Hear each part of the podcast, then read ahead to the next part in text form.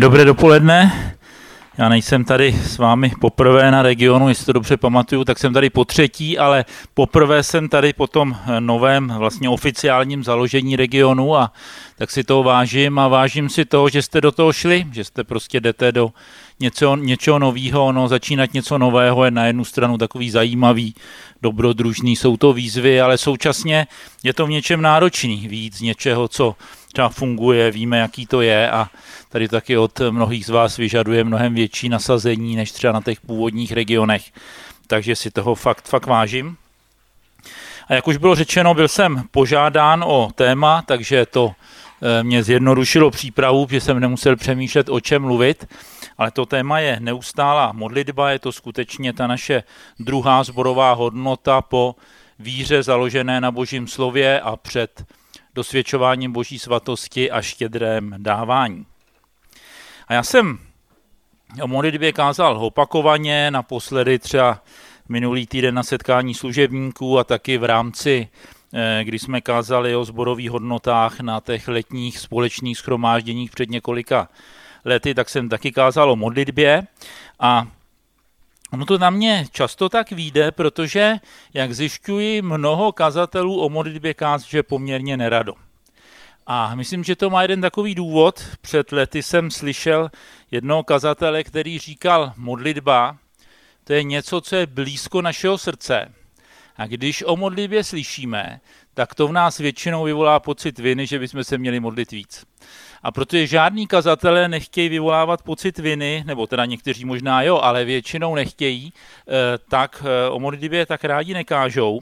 A ani já nechci v někomu zbudit ani pocit viny, že se modlí málo, ale ani pocit pích, že se modlí víc než ty ostatní. Ale spíš bych se rád s vámi zamyslel nad takovou otázkou, jak se může týkat neustálá modlitba mne osobně. Pavel psal do sboru v Tesalonice, je to eh, podle některých nejstarší dopis eh, Nového zákona, možná je to spíš druhý dopis, že nejstarší je asi dopis do Galácie.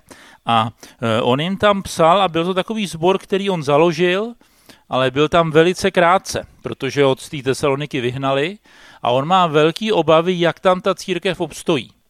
A tak tam pošle Timotea, ten se vrátí a říká mu, je to tam výborný, oni fakt fungujou a e, on jim píše takový dopis. A jsou tam úplně takový základní témata a e, v něčem je ten dopis až takový zkratkovitý. A na konci tý, e, toho dopisu v páté kapitole on od 16. do 20. verše píše Vždycky se radujte, neustále se modlete, ve všem zdávejte díky, neboť toto je pro vás boží vůle v Kristu Ježíši. Ducha neuhašujte, proroctvími nepohodejte. Jak to na vás působí? Takový krátký, ty věty mají převážně dvě, tři slova, takový jednoznačný příkazy, něco se možná naplní lépe, tak nemáme pohdat proroctvíma, tak budeme brát vážně to, co slyšíme. Ale všechny ty, všechny ty Pavlovy příkazy jsou náročný. Za všechno děkovat, to třeba není jednoduchý. A ukazují na to, že Pavel počítá s tou skutečností nového života v Kristu, kterou ty tesalonický měli a kterou máme i my. Protože bez, tý no, bez toho nového života, bez té změny, kterou jsme zažili, prostě by nebylo možné ani vzdáleně se těm příkazům uh, přiblížit a naplnit je. A jak se ve svém životě vyrovnáváte s tou krátkou Pavlovou větou neustále se modlete? Co to pro vás znamená? Nebo jak to, jak to děláte? Který se usmíváte, to, no tak nějak, nějak to děláte, že jo? Kteří vím, že teď by radši tady nebyli, jo, ale jako, jestli někdo něco řekne. Výborně, občas se pomodlí, tak to je dobrý začátek. Ještě někdo se občas pomodlí? Máme... No.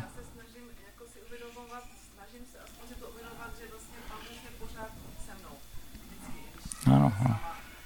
Jo, jo, ano. Ještě někdo? má odvahu něco říci?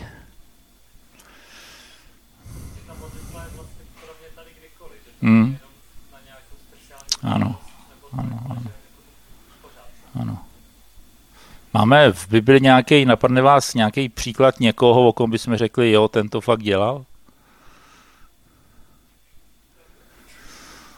To Danielovi budu mluvit, ale taky to nedělal úplně pořád. Jsem ve svém pravidelním denním čtení, zrovna jsem se vlastně začal připravovat na tohle kázání, tak jsem, tak já čtu teďka Lukáše a na začátku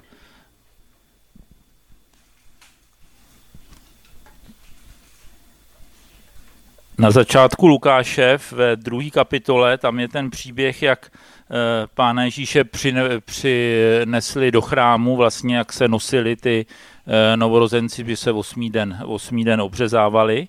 A tam čteme ve druhé kapitole od 36. verše. A byla tam prorokyně Anna, dcera Fanuelova z kmene Ašerova. Takže byla velmi pokročilého věku. S mužem žila sedm let od svého panenství a vdovou byla až do svých 84 let. Neopouštila chrám, posty a prozbami sloužila Bohu dnem i nocí. Takže ta skutečně dnem i nocí Bohu sloužila posty a modlitbami, ale měla výjimečnou situaci, byla to už relativně starší paní, byla vdova a je nám jasný, že prostě nemůžeme všichni fungovat takovým způsobem, jako fungovala ona. A já k té ehm, k výzvě Pavla neustálá modlitba bych měl takový tři postřehy. Myslím, že ten první postřeh je, že Pavel zjevně mluví o něčem jiném, než o neustálé přítomnosti na modlitevním schromáždění, z kterého si jen občas odskočíme domů no, do té komůrky se modlit ještě sami. Protože když vezmeme celek Bible, tak vidíme, že ona nás volá k více věcem. Určitě nás volá k modlitbě, ale musíme si dát při výkladu Bible pozor, aby jsme nevzali jeden verš a snažili se z něj jako všechno odvodit. Prostě v tom kontextu jsou ještě další výzvy. Pro někoho se může tady ta, eh, tady ta Paulova výzva stát i takovou výmluvou. Před několika lety vyžádal se mnou setkání jeden mladý muž a nebyl z našeho sboru, ale chodil do sboru, já jsem znal trochu jeho, jeho otce a on mě říkal, že má situaci doma složitou, že mu rodiče zabavili klíče od bytu a normálně on může přijít domů jenom, když oni tam jsou, odejít, když tam jsou. Tak jsem si říkal, tyjo, co by muselo udělat některými dítě, abych mu odebral klíče od bytu, tak jsem se ptal, proč to rodiče udělali. A oni mu vytýkali různé věci a jedna věc, kterou mu vytýkali, byla, že nepracuje. A já jsem mu říkal, proč, ne, proč nepracuješ? A on říkal, mě práce bránila v modlitbě. A Mohli bychom říct, že naplňoval tady to slovo, ale nějak vnímáme, že to není ono. Tak jsem ho pozbuzoval jiným Pavlovým slovem, který píše, kdo nechce pracovat, tak taky nejí. A mm, vidíme, že nějak to no, nenaplnil tady tu Pavlovu výzvu. A že když Pavel mluví o té neustálé modlitbě, tak nemluví jenom o chvále, o, o přímluvě nebo o tom, co si často s modlitbou spojujeme, ale je to zjevně nějaký širší pohled, že to má být neustálý tak se to má týkat celého naše živo, našeho života pořád. Ten druhý podnět, který k tomu mám, že si myslím, že ta neustálá modlitba souvisí s tím, co už tady zaznělo, na takovou připravenost na rozhovor s Bohem. A že ta připravenost na rozhovor s Bohem znamená jak pravidelnost, tak schopnost reagovat v nějakých mimořádných situacích. Byl tu zmiňován Daniel. Daniel byl že jo, prorok, který jako mladý muž byl vlastně odveden do toho babylonského zajetí, když byli Židi odváděni z, z Izraele. Dosáhl tam vysokého postavení, měl vysoké postavení v té babylonské říši a ještě mu nějak zůstalo i do té mécké říše, která potom navazovala. A o něm čteme, že on třikrát denně klekal ve svém bytě u okna, který bylo otevřeno směrem k Jeruzalému a modlil se. Pravidelně třikrát denně, ať se dělo cokoliv. O Petrovi a Janovi, o apoštolech Pána Ježíše čteme ve třetí kapitole skutků a tam často se soustředíme na ten zázrak toho uzdravení. Ale proč oni tam vůbec byli? Petr a Jan vystupovali o třetí hodině odpoledne, hodině modlitby do chrámu. Podle zákona byla ranní a večerní oběť, Ranní byla v 9, večerní byla ve 3. Myslím, že to bylo takové symbolické vyjádření v tom, že pán Ježíš, byl ukřižován, tak byl v 9 ukřižován a ve 3 zemřel vlastně v době té ranní a večerní oběti. A ty apoštolé pravidelně v době té večerní oběti přicházeli do chrámu a modlili se. Oni měli, jak ten Daniel, tak ty apoštole, nějaký zvyk. A máš nějaký zvyk, eh, že se takhle pravidelně modlíš? Samozřejmě někdo řekne, hrozí formálnost. Řekne si, jestli pak ten Daniel, když klekal každý den třikrát, jestli pak se vždycky modlil soustředěně a z celého srdce. A možná někdy ne. Ale prostě tady ten zvyk, ten ho zachovával ve vztahu s Bohem. A Daniel a Petr s Janem to dělali každý nějak jinak. Ale zkus něco ve svém životě. Zkus mít něco, co bude skutečně pravidlem. Já se modlím až na výjimky každý ráno, ne nějak dlouho, ale prostě modlím se na základě toho slova, co jsem čet. Zmíním nějaké věci, co mě v tom dni čekají, zmíním nejbližší lidi ve svém okolí. Modlím se před každým jídlem, kdy Bohu děkuju za to, co mě dává. A je pravda, že vždycky to nedělám úplně soustředěně, že vždycky se nedá říct, to je takový to skutečně to hluboký setkání s Bohem.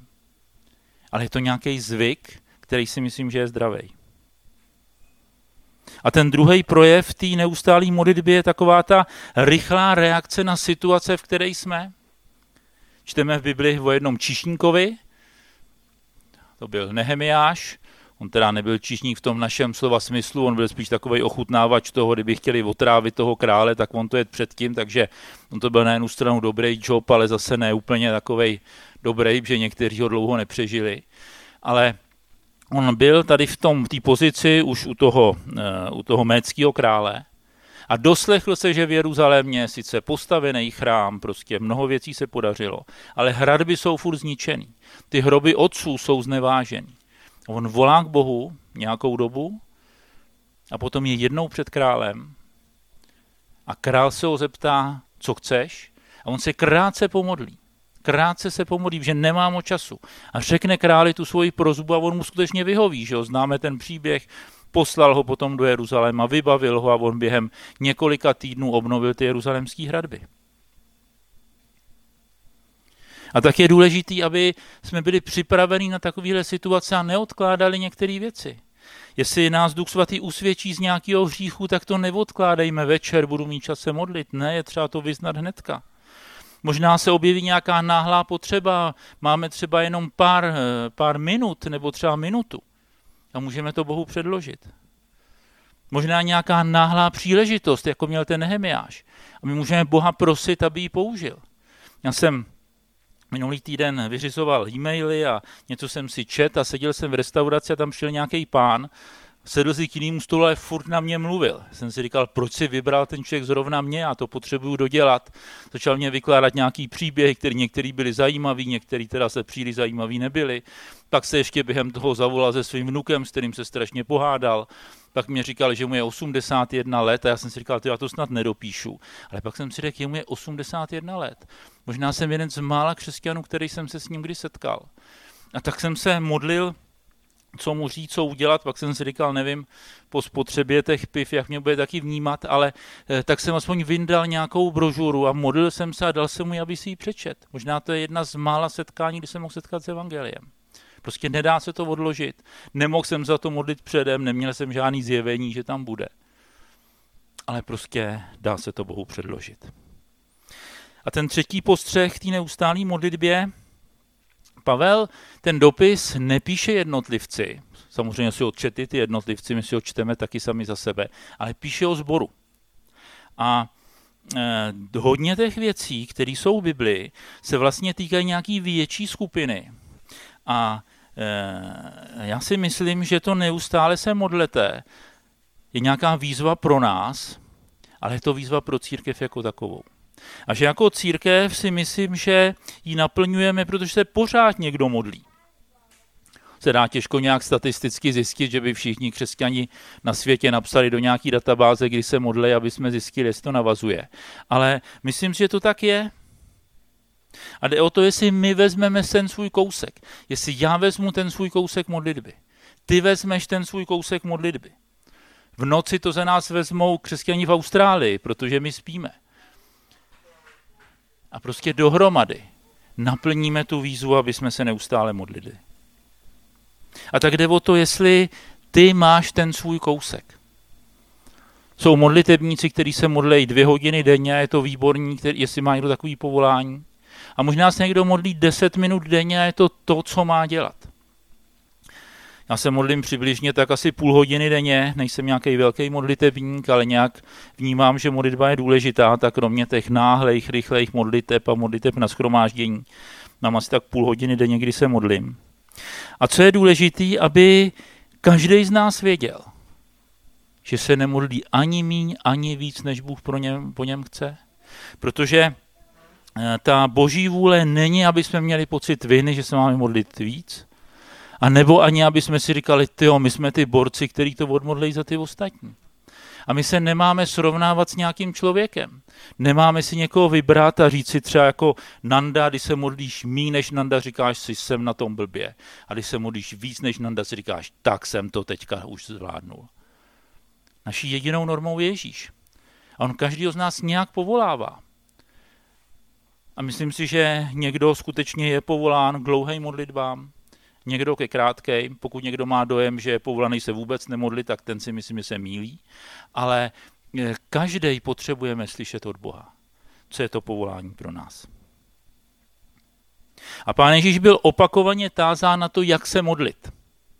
A v Matoušovi eh, v šesté kapitole, on tam, tam je zmíněno několik takových eh, jakoby, principů, jak tu modlitbu dělat. A v pátém verši on začíná a říká, a když se modlíte, nebuďte jako pokrytci, nebo ti se rádi modlí stojíce v synagogách a na rozích ulic, aby je viděli lidé. Amen, pravím vám, mají už svou odměnu. Nás asi neohrožuje, že bychom se chtěli modlit na rozích ulic, ale to, o čem tam pán Ježíš mluvil, ten farizeum a těm učitelům zákona, on jim říkal, vy vidíte modlitbu jako zásluhu. Děláte ji na odiv. Chcete, aby to viděli lidi. Je to něco okázalého. Ale modlitba není věc výkonu. Modlitba není něco, co si říkám, namodlím něco a budu mít u Boha nějakou zásluhu. Modlitba je prostě o vztahu a vztah ten není o zásluhách. My se nemodlíme na efekt. A pán Ježíš pokračuje a říká, a když ty se modlíš, vejdi do svého pokoje, zavři za sebou dveře a pomodli se k svému otci, který je v skrytu, a tvůj otec, který vidí v skrytu, ti odplatí zjevně. Tady to není výzva Pána Ježíše proti společné modlitbě, společná modlitba má místo, ale společná modlitba nemůže nahradit osobní modlitbu. Jsou lidi, kteří se věnují hodně chvále, je to je výborný, ale jestli to z, vede k tomu, že oni vlastně nemají osobní čas s Bohem, jsem nedávno mluvil s jednou, s jednou ženou ze sboru a říkal jsem jí, ty už nemáš žádný prostor, kde by Bůh mohl se s tebou setkat. Ona je na všech schromážděních, na všech chválicích schromážděních a její život v něčem je v troskách. Protože se nezastaví, aby zašla do toho pokojíku a nechala Boha, aby k ní promluvil. A e, jsou některé věci, které patří do toho skrytu. Některé věci neříkám svým manželce a neříkám svým dětem veřejně, protože e, to prostě není vhodný, že by to byla spíš nějaká exibice. Děje se to ve skrytu. Je to osobní, je to intimní. A modlitebníci, ty mají někdy speciálně svoji modlitbu u Boha, protože ta služba modlitebníka není moc vidět. To prostě těžko změříme, kdo co vymodlil, nebo tak, nebo když někdo začne uvažovat, tady to jsem vymodlil já, mě minulý jeden člověk říkal nějaký významný věci a on říkal, já jsem to modlil a to jsem já vymodlil. Říkal, tyjo, to je odvážná myšlenka. Možná, že milná. Ale prostě Bůh to vidí. Bůh vidí ty modlitby v skrytu. Vím, že jsou nějaký lidi, kteří se modlejí za mě osobně nebo modlejí za nějaké věci v mé službě. A já dělám nějaké věci, které jsou vidět a Bůh otevřel nějaké věci nebo nějaké dveře, abych je mohl nějaké věci udělat, ale vím, že někdy to je díky tomu, že to někdo prolomil na modlitbě, že to někdo vymodlil.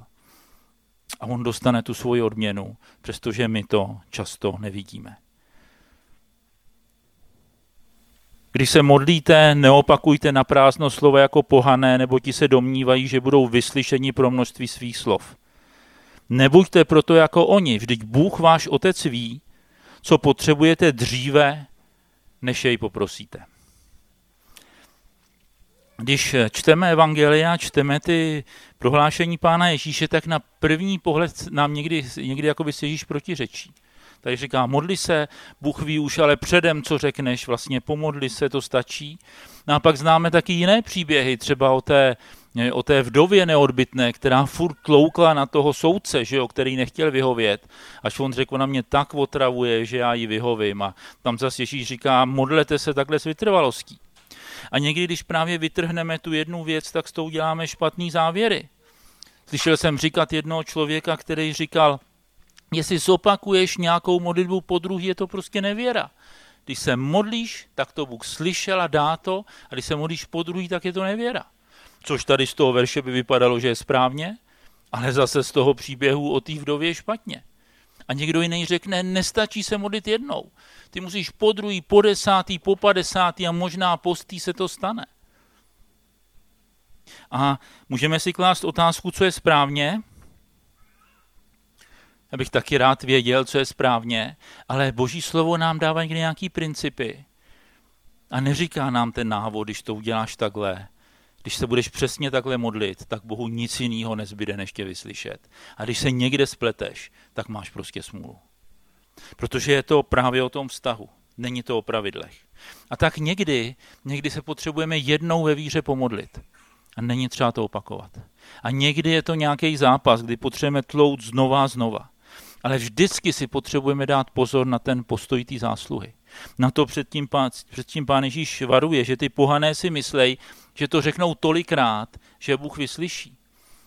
Dokonce v té době v těch pohanských chrámech často třeba ty lidi se nějak třeba jako zraňovali jako na znamení toho, že aby ten jejich Bůh, ta modla skutečně věděla, že jim o to jde. A pán Ježíš říká, tím to prostě nezískáte. Bůh chce vyslyšet. Modlitba ta neslouží k tomu, abychom přesvědčili Boha, aby změnil svoji vůli. Abych ani nechtěl Boha přesvědčit, aby změnil svoji vůli, protože ta jeho vůle ta je dobrá, ta je to nejlepší pro mě. Někdy něco změníme skrze pokání.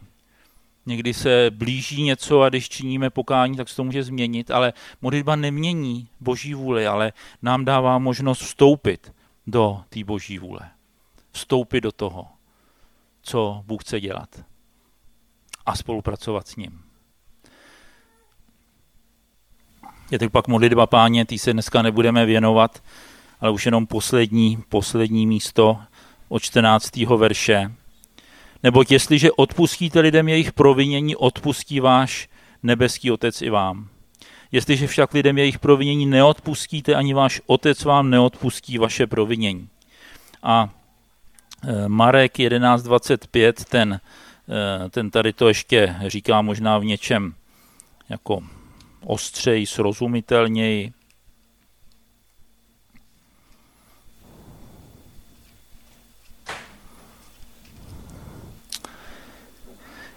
Marek 11.25. A kdykoliv stojíte a modlíte se, odpouštějte, máte-li proti někomu něco, aby vám i váš Otec, který je v nebesích, odpustil vaše přestoupení. Jsou různé překážky modlitby, ale neodpuštění je jedna z největších překážek. Protože neodpuštění to mění naši perspektivu. My, když jsme v neodpuštění, tak prostě nevidíme věci tak, jak ve skutečnosti jsou.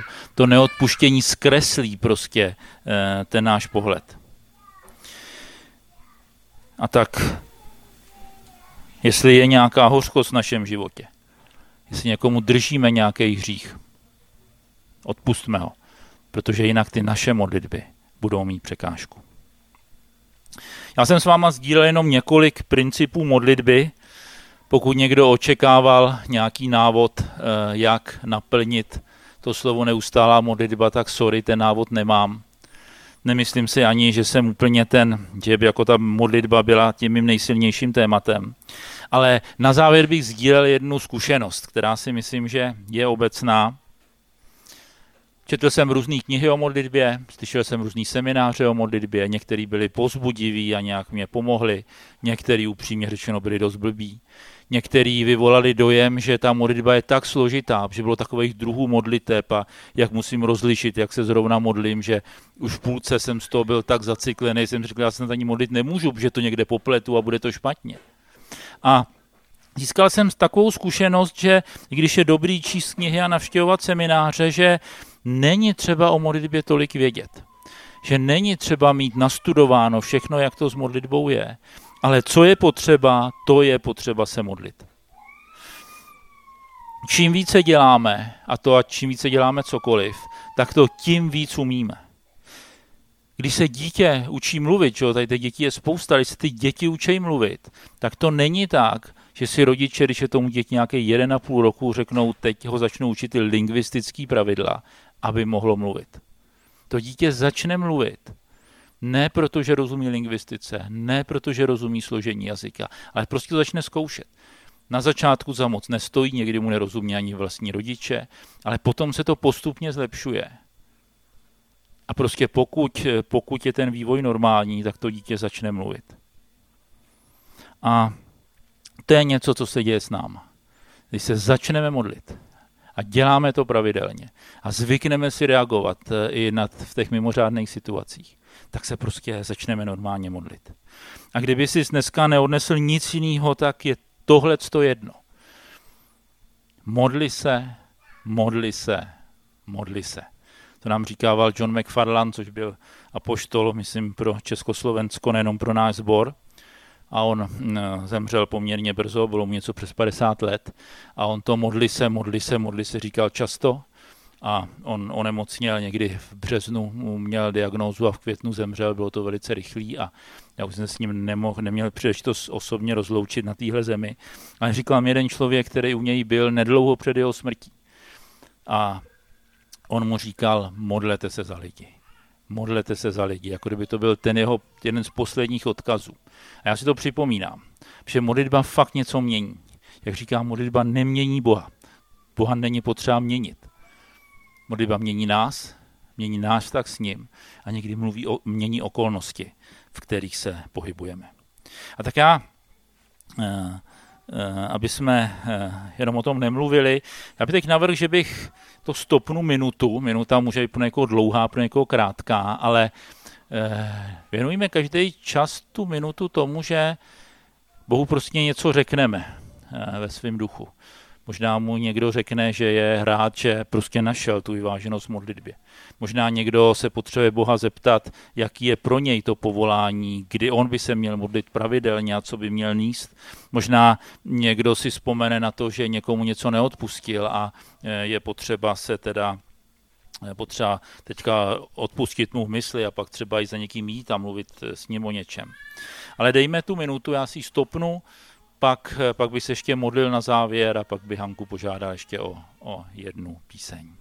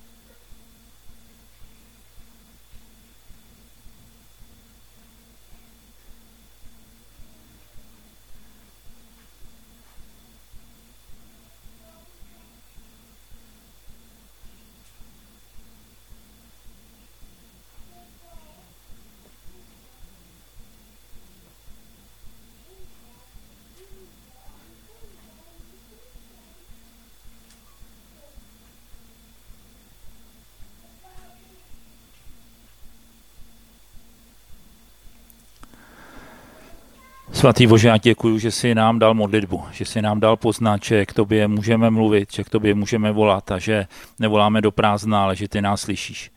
Děkuji ti za ty modlitby, které jsi vyslyšel a kdy jsme měli tu zkušenost vyslyšený modlitby. Ale děkuji ti za ty modlitby, které jsi nevyslyšel, protože by to nebylo pro nás dobrý. Přináším ti to, že někdy těžko hledáme, kde se máme modlit jednorázově ve víře a kde prostě máme být trpěliví a modlit se dlouho. Pane, já tak tě prosím i o to, abys nás v tom ved.